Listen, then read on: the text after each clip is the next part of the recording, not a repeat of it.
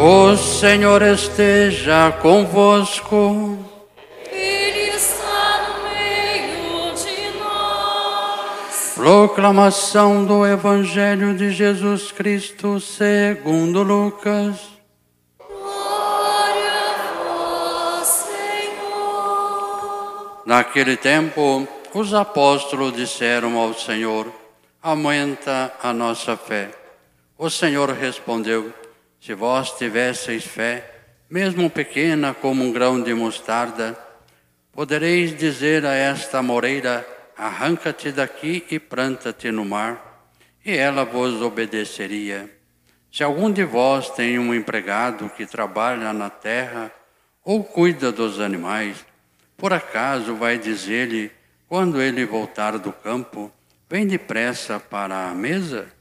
Pelo contrário, não vai dizer ao empregado, prepara-me o jantar, singe-te e serve-me, enquanto eu como e bebo. Depois disso, tu poderás comer e beber? Será que vai agradecer ao empregado porque fez o que lhe havia mandado? Assim também vós, quando tiverdes feito tudo o que vos mandaram, dizei: somos servos inúteis, fizemos o que devíamos fazer. Palavra da salvação. Glória a vós, Senhor. Queridos irmãos e irmãs, nós iniciamos o mês missionário neste dia de Santa Teresinha e pedimos a Deus que a nossa missão seja sempre bem cumprida, que nos detalhes da nossa vida possamos nos preocupar em fazer a vontade de Deus no serviço aos irmãos. Mas o que de concreto nós podemos levar do evangelho que nós acabamos de ouvir para a nossa vida? O evangelho começa com um pedido da parte dos apóstolos: Senhor, aumenta a nossa fé. E vocês se recordam que nos últimos domingos, nos últimos fins de semana, os evangelhos têm sido muito exigentes. Nós percebemos que o segmento de Jesus não é fácil, porque ele não faz um contrato conosco com letras miúdas. Ele coloca letras garrafais para que a gente entenda tudo, para que nada fique obscuro, para que nenhuma dúvida fique no contrato. Então, percebendo que o perdão é sem limites, que é preciso fazer-se o menor, estar servindo sempre, um amor que vai até os inimigos, um amor sem fronteiras, os discípulos então vão pedir: Senhor, aumenta a nossa fé. E como é que é essa questão de aumentar a fé? Vamos fazer aqui uma comparação que vai fazer a gente entender melhor. A fé é parecida com o amor. São duas situações que a gente pode dizer que exigem movimento. São duas forças vivas, tanto a fé quanto o amor. Ora, o que se movimenta e o que é vivo precisa de alimentação, precisa de combustível. Um casal se ama, mas não cuida do amor, não cuida das delicadezas, dos afetos que o amor exige, o amor vai esfriando. É tão triste quando a gente encontra uma pessoa que diz assim: Olha, eu amei muito o meu marido, amei muito a minha esposa, mas foram tantas as decepções, as coisas foram acontecendo de tal forma que eu me esfriei. E é assim, infelizmente.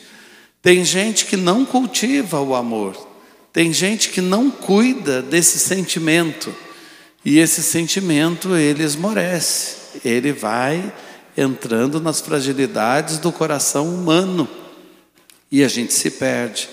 Então o amor precisa de combustível, o amor precisa ser alimentado. A fé, a mesma coisa. Se você tem fé, mas não participa, vai se afastando da vida da comunidade, não reza, não procura a palavra de Deus, como é que você vai crescer na fé? Como é que essa fé vai aumentar? Você vai entrando também no esfriamento com Deus, no esfriamento com a vida, e de repente você corre o risco de perder o que você pensava que tinha, de perder aquele dom. Você não cuidou e aí se esfria. Então é importante a gente perceber que esse pedido dos apóstolos tem tudo a ver e tem tudo a ver com a prática e a luta de cada um. Não é Deus que vai simplesmente aumentar, nós é que vamos colocar em prática para a gente crescer.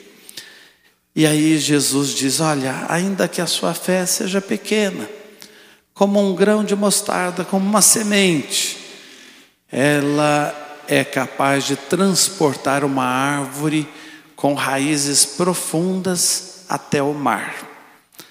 Ela é capaz de transportar montanhas e essas montanhas irem parar no mar. Então agora a gente tem que prestar atenção. O que, que significa o mar na Bíblia? O que, que significa o mar no Evangelho? Lugar que tem presente o mal, a sede do mal. O mar na mitologia também quer dizer isso. Os monstros saem do mar para atacar os seres humanos. Nesses filmes mitológicos, nas histórias dos mitos, nós vamos encontrar isso. Então, olha que sentido bonito. A fé é capaz de desenraizar tudo de mal que existe dentro de você. E você fala para o mal voltar para o lugar dele. Volte para onde de onde veio. Volte para lá. A fé é capaz de transportar essas montanhas das nossas preocupações, dos nossos vícios, das nossas dificuldades, das nossas limitações, e é capaz de tirar árvores enraizadas que nos fazem mal. A fé faz isso acontecer. É pela fé que a gente vai crescer no amor, na caridade, na esperança. É pela fé que a gente vai enxergar mais longe é pela fé que os novos horizontes se abrem. Para quem tem fé, sempre existe uma porta e sempre existe um jeito de abrir essa porta. Até onde tem muro, a gente encontra porta. Quem não tem fé, até onde tem porta, encontra muro e não consegue ultrapassar. E como é que a gente vai arrancando essas coisas do mal e jogando fora? não compactuando com nada que é do mal. Por isso os discípulos dizem: é difícil, aumenta a nossa fé, nós precisamos praticar muito, porque nós temos raízes profundas em nós. Por exemplo, vamos dar alguns exemplos do que a gente precisa estar totalmente com o Evangelho. O Evangelho pede a não violência não violência.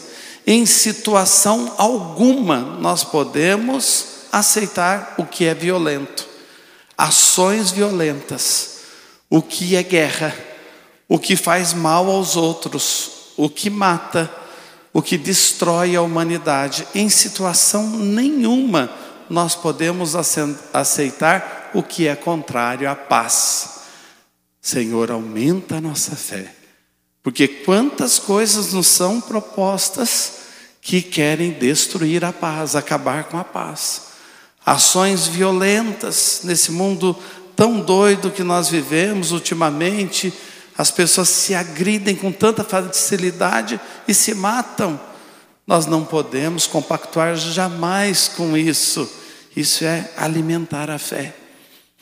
A fome presente no mundo. Não adianta eu dizer para Deus, Senhor, dai pão a quem tem fome. Eu tenho que repartir, eu tenho que repartir. A minha fé me diz isso. Eu preciso fazer com que o pão chegue às mesas. Durante a pandemia, quantas vezes eu disse aqui e pedi ajuda também pelas mídias sociais que ninguém passe fome perto de nós. É um pecado gravíssimo alguém passar necessidade perto de nós. porque nós cremos em Jesus, nós cremos no Evangelho e isso não pode acontecer. Senhor, aumenta a nossa fé, que pratiquemos a fé através das obras, porque a fé sem obras é morta, é morta, e nós precisamos então saciar os famintos.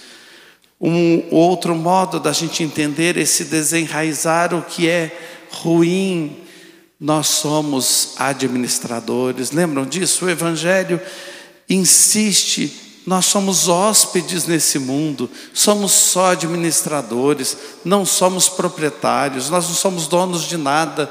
O que a gente porventura juntar nesse mundo vai ficar para outros. Esse chão é meu enquanto eu estou pisando. Eu mudei o passo de lugar, não é mais meu. Outro vai pisar aqui. A história é assim. Milhões de anos da história vão demonstrar isso. Então é preciso também a gente cuidar. Quem acredita no Evangelho tem que se desenraizar-se deste chão.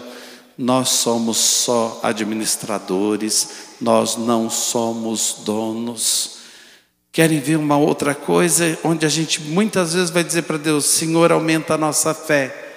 Rancor, ódio, falta de perdão. Senhor, aumenta a nossa fé.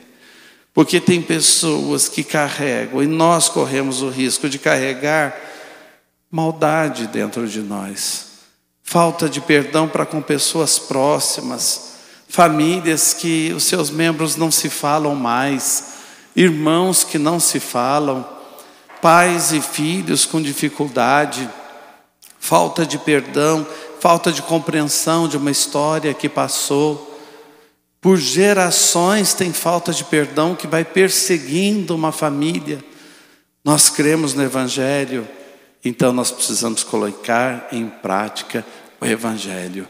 É perdão, perdão. Assim a gente desarma o coração. Mais ainda, um exemplo que pode nos ajudar: vícios. E aí cada um se conhece. Sabe, até, do, entre aspas, pecados de estimação. Tem coisas que eu sempre repito. Nossa, eu já passei tantos anos da minha vida, já agora estou na maturidade e eu ainda tenho aquele problema, e eu ainda carrego aquele vício, e ainda eu carrego aquela situação, aquela limitação é preciso deixar o evangelho acontecer. Você vai dizer para essa árvore enraizada: sai daqui e lança-te no mar. E isso vai acontecer. Então é preciso dar esse mergulho mais profundo na fé. E para a gente entender mais ainda esta radicalidade, Jesus conta essa história do servo que chega e ele diz: Vocês acham que o patrão vai dizer para o servo: Olha, senta que eu vou servir você? Não, você que trabalhou o tempo todo, que fez a sua parte, tem que chegar lá e dizer: olha, nós fizemos apenas o que devíamos fazer, fomos servos, fomos servos, servos inúteis. Aí, essa parte do Evangelho, muita gente pode torcer o nariz e falar: nossa, mas agora Jesus foi radical de, demais. Primeiro, é importante a gente lembrar que Deus se faz servo.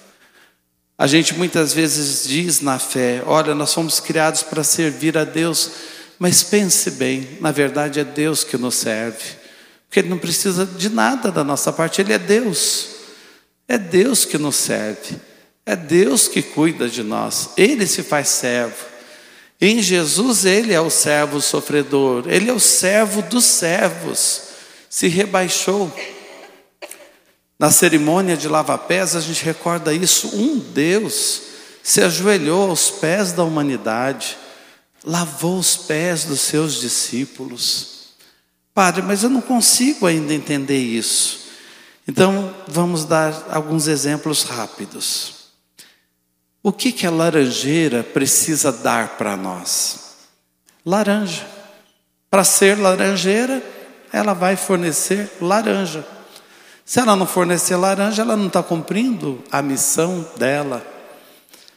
E aí você pense aí em todas as frutas, pense em tudo que existe. Cada coisa tem um porquê. Cada coisa tem um para quê. Quando você serve, você está sendo gente. Gente.